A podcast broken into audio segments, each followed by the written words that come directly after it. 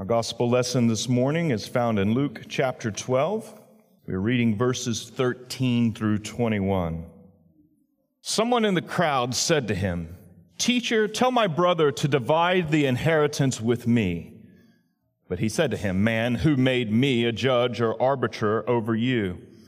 And he said to them, Take care and be on guard against all covetousness, for one's life does not consist in the abundance of his possessions. And he told them a parable, saying this The land of a rich man produced plentifully, and he thought to himself, What shall I do? For I have nowhere to store my crops. And he said, I will do this I will tear down my barns and build larger ones, and there I will store all my grain and my goods. And I will say to my soul, Soul, you have ample goods laid up for many years. Relax, eat, drink, be merry.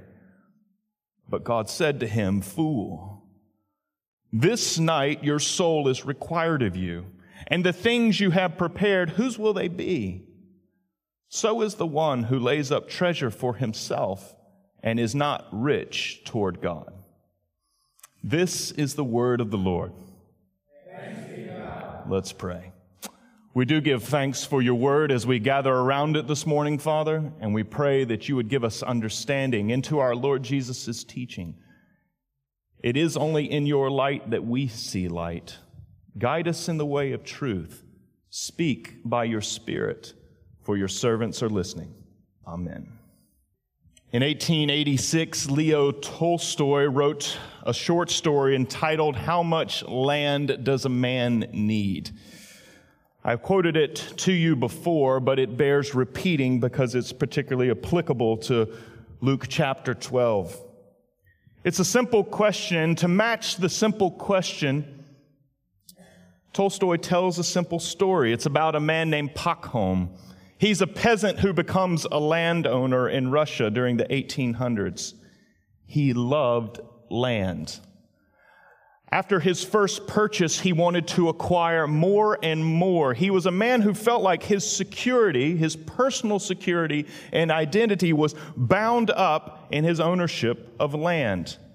He said this to his family If I had plenty of land, I wouldn't fear the devil himself. Land was everything to Pakhom. He moves to a new village because he had become odious to everyone around him. And he learned that there was a very wealthy family, the Bashkirs, who owned large tracts of land. And they owned so much land and were so simple minded that they would sell it for an inordinately cheap price. Pakhom travels to the Bashkirs attempting to strike a deal. They counsel together and come back to him the next day.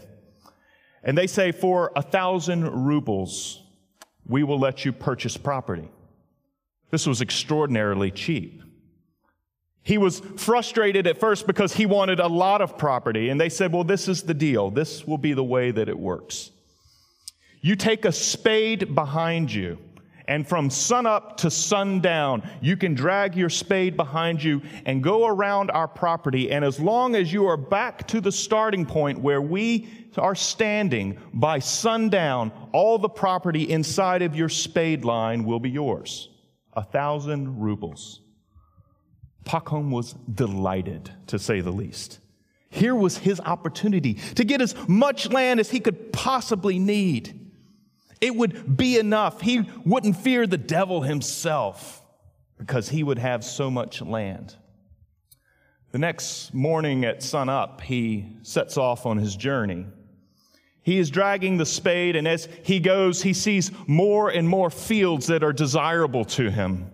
And he sees groves of forests that are desirable to him. And he sees lakes and ponds that are desirable. And he goes further and further. As the afternoon grew tired, he looked and noticed that he was a long ways from the starting point. He had a long journey back, and so he began to run. He ran as hard and fast as he could. And it was because of the joy before him that he ran in a way that he had never run before. And just as the sun came down, he connected the line with his spade. The Bashkirs were cheering him on, telling him how well he had done. And then, there in front of them, Pakhom drops dead.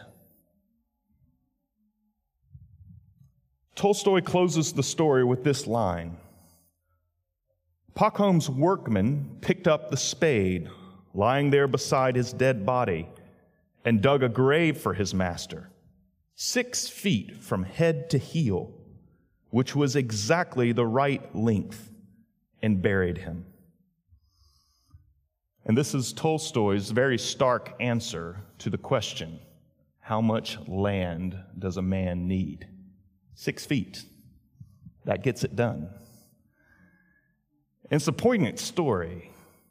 It makes the point which Jesus is making here in Luke chapter 12 that our lives do not consist in the abundance of our possessions, that God requires something else of us, and that we can spend our lives in the pursuit of acquisition, whether it be land or money or whatever it may be, and our lives can be poorly spent. And Jesus meets a man who is misdiagnosing his problem. The man comes to him and gives Jesus instructions, which is always a bad idea. He instructs Jesus to tell his brother to divide the inheritance with him. He understands that he is a victim of injustice. His brother was not doing right. And Jesus turns and gives the man not what he was expecting. He says, Take care and be on your guard against all covetousness. For one's life does not consist in the abundance of his possessions. Tolstoy and Jesus were interested in the desires of the human hearts. Specifically, they were interested in the over desire, in the desires that have gone into overdrive, and what then happens. And this is what the Bible calls coveting. This is what the Bible refers to as greed. In order to address this man in the middle of his coveting, which he was not ready to recognize, Jesus tells the story of a rich man. But it's important for us to recognize something because when we listen to Jesus' parable, we can think that he's picking on the rich. It can look like Jesus is simply picking on those who have an abundance that they are in danger of coveting, and many of us in the room may feel like we're off the hook. But here's the thing Jesus is no respecter of persons, whether we are rich or poor. And remember that the man who comes with the issue is one who is in want. He doesn't have his inheritance. He's actually in need. He wants the money that he is rightfully supposed to get from his family. Jesus tells the man who is in need about a rich man, and yet he's diagnosing the poor man. And Jesus is indicating to us that greed knows no boundary, it knows no social class, it knows no bank account, that it lives in the sinful and broken human heart, and we desire to consume. And Jesus wants to help us understand what it is that greed does to us. Because what we learn from him here is how greed blinds us and what it keeps us from seeing. And specifically, there are three things, three ways that greed blinds us. And the first for Jesus is that greed keeps us from seeing that our possessions are gifts. In verse 16, look how he starts the story. The land of a rich man produced plentifully. This is how Jesus understands creation works, is that we actually have nothing to do with the harvest. With how much we receive, that we are not involved in that. That some work very hard and very diligently and receive very little. Some work very pathetically and receive a great deal that it can be extremely frustrating. And read the book of Ecclesiastes to go in the vein of that but that the results of work in this life do not always match up. And it is God ultimately who gives. And He gives according to His wisdom and according to His will. But the plenty that the rich man received, he had nothing to do with.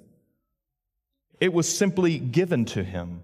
He was already wealthy and he was given a, further abundance. And so the issue is for him, what is he going to do with that abundance?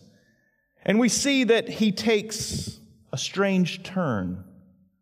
That after he receives the abundance, he decides to build bigger barns. And he begins to use the word my repetitively. He says, my barns, my grain, my goods, my soul.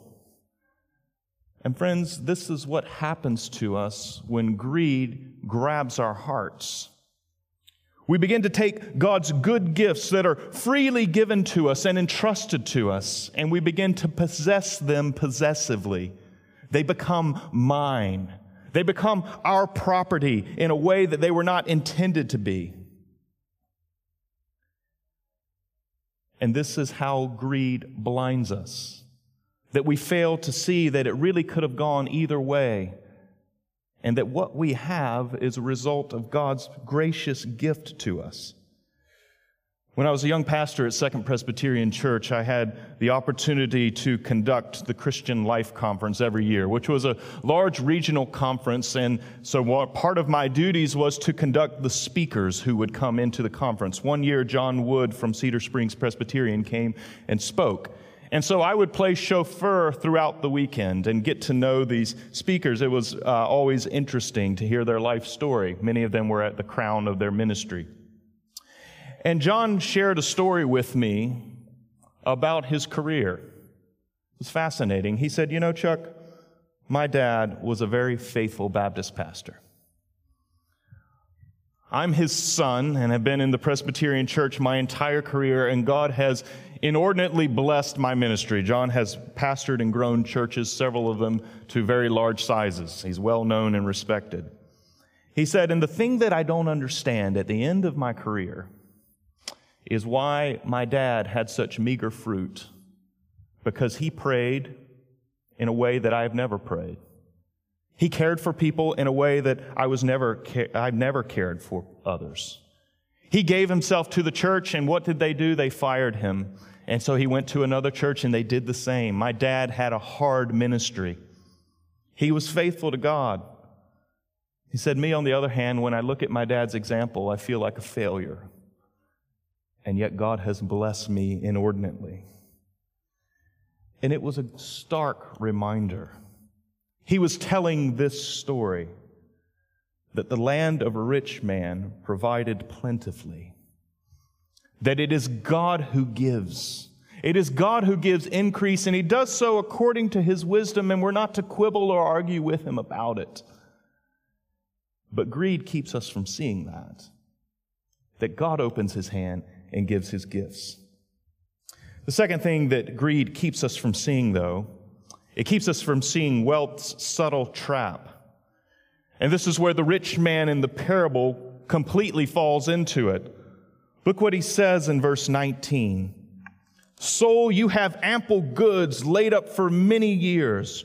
Relax, eat, drink, be merry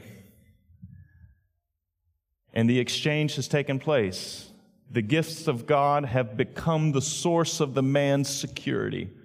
That his personal well being is now bound up in these possessions. This abundance that God gave to him, he has now selfishly stored up into larger barns in order to secure his personal well being. Like Pakhom, he thinks that if he has an abundance, he will have nothing to fear. He was secure. His personal well being lied in his possessions, not in God. And you say, well, what is the problem? The Bible encourages frugality. It does. The Bible is actually not opposed to wealth. It's what we do with wealth that actually is the problem. And the problem for this man when he's gripped with greed, and the problem for us when greed resides inside of our heart, is that there, there, there never is enough. There never is a big enough barn. There never is a big enough harvest. When we fail to receive things from God as gifts with thanksgiving, when we have a selfish orientation to God's gifts, we will always find ourselves in want we will want more. Security, you see, is elusive. You can chase it as a cat chases its tail, and you'll never grab it. You'll never find it. You'll never secure it. It just simply won't be there. And this man that Jesus is talking to, who he tells the parable to, has misdiagnosed his problem. He doesn't even see what's going on. That he, a man, in want has also bought into wealth's subtle trap, that he is coveting, that he wants something that he believes will give him this security. And Jesus is driving into the problem to address him. He thought he was a victim of injustice, and Jesus says, No, you're a victim of your own chains, your own sins. Augustine, after his conversion, develops his understanding of sin by particularly meditating on Psalm 116, verses 1 and 2. If you'll please turn there with me.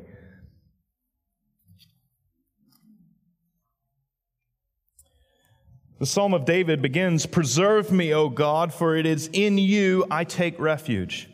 I say to the Lord, You are my Lord. I have no good apart from you. And Augustine's theology bears heavily upon these verses and also Psalm 73, where his one true good was in God. That that was the one thing that he had to hold fast and hold above all other loves.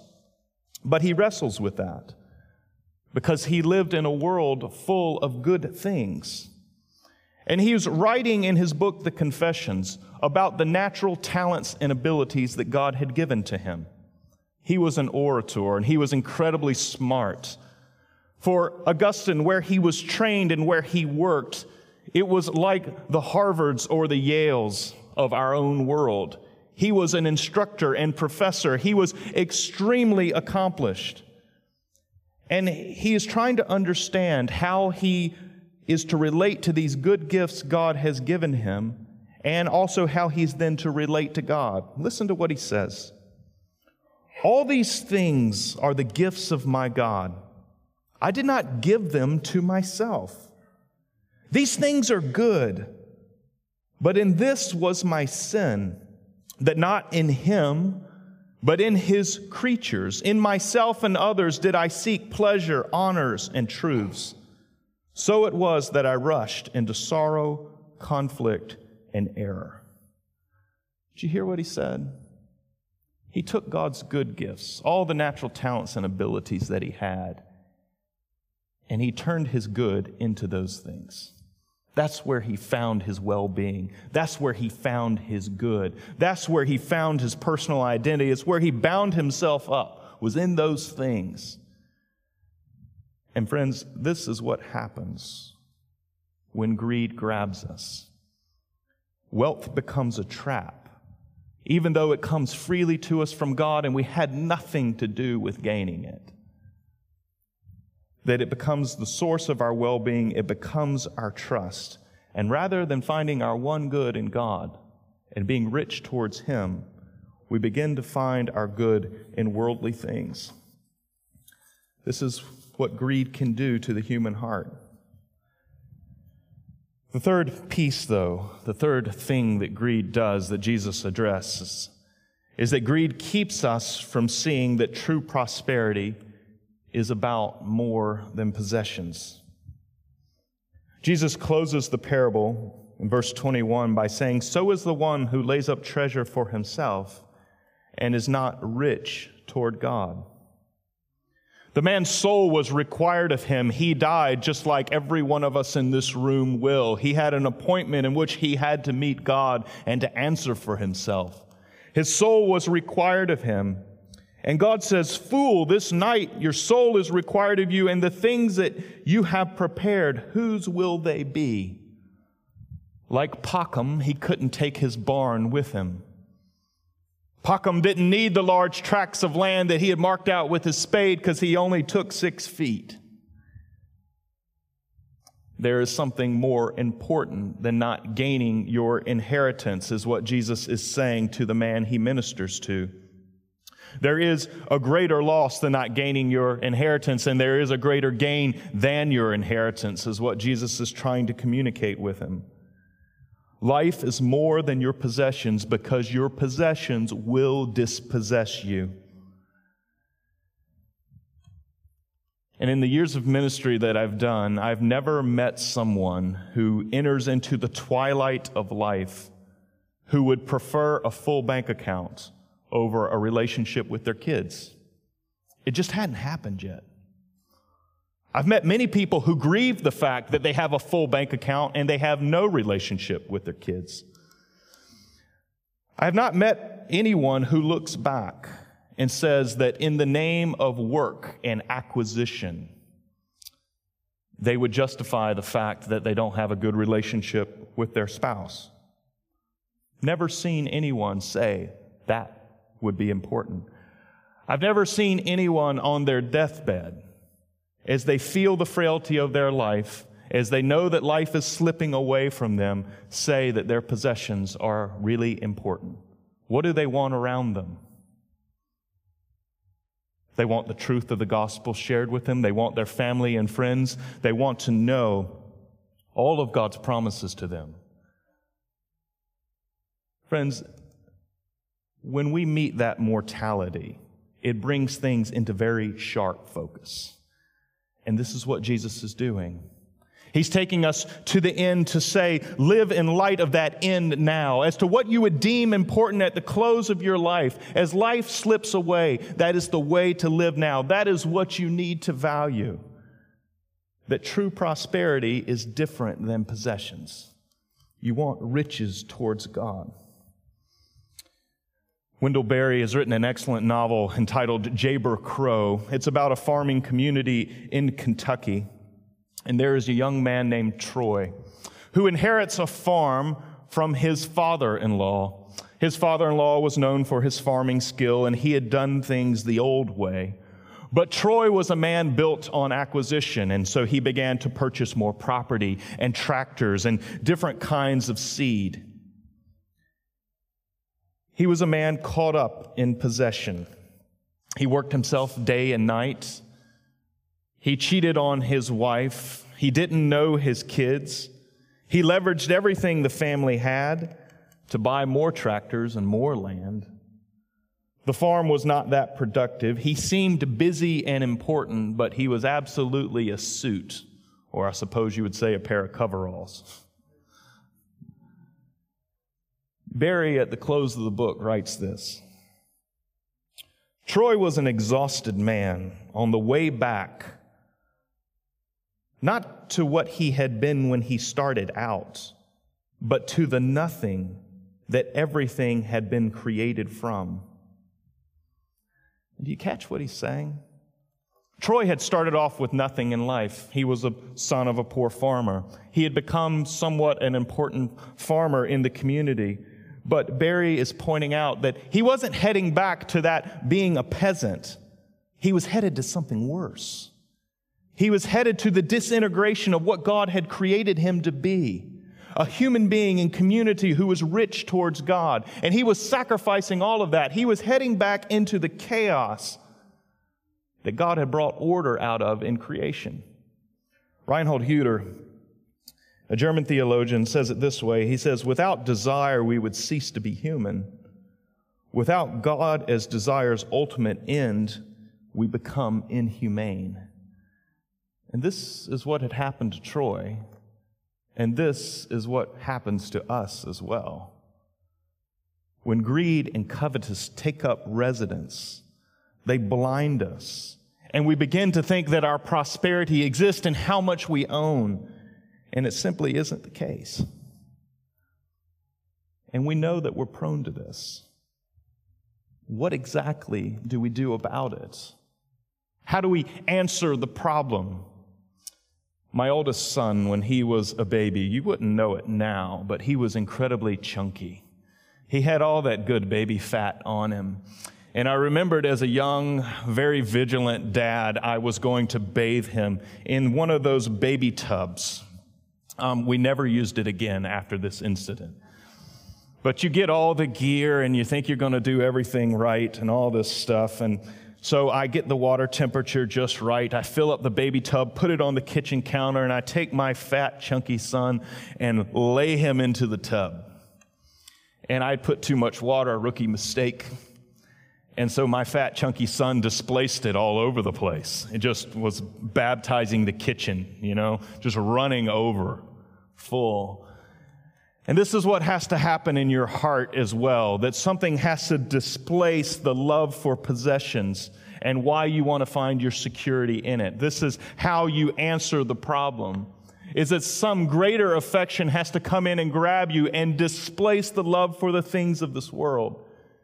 Jesus tells a story in Matthew 13, verse 44. He says, The kingdom of heaven is like a treasure hidden in a field which a man found and hid. And from joy over it, he goes and sells all that he has to buy that field. And that's what has to happen to us. That's the way and the path of getting over worldly possessions and what they can do to us and greed and how it can affect us is knowing that there is something more valuable in what God gives to us in His Son Jesus, in the kingdom of God, the reign of God coming into the world to make all things right and to renew everything. That that is the pearl of great price, Jesus says.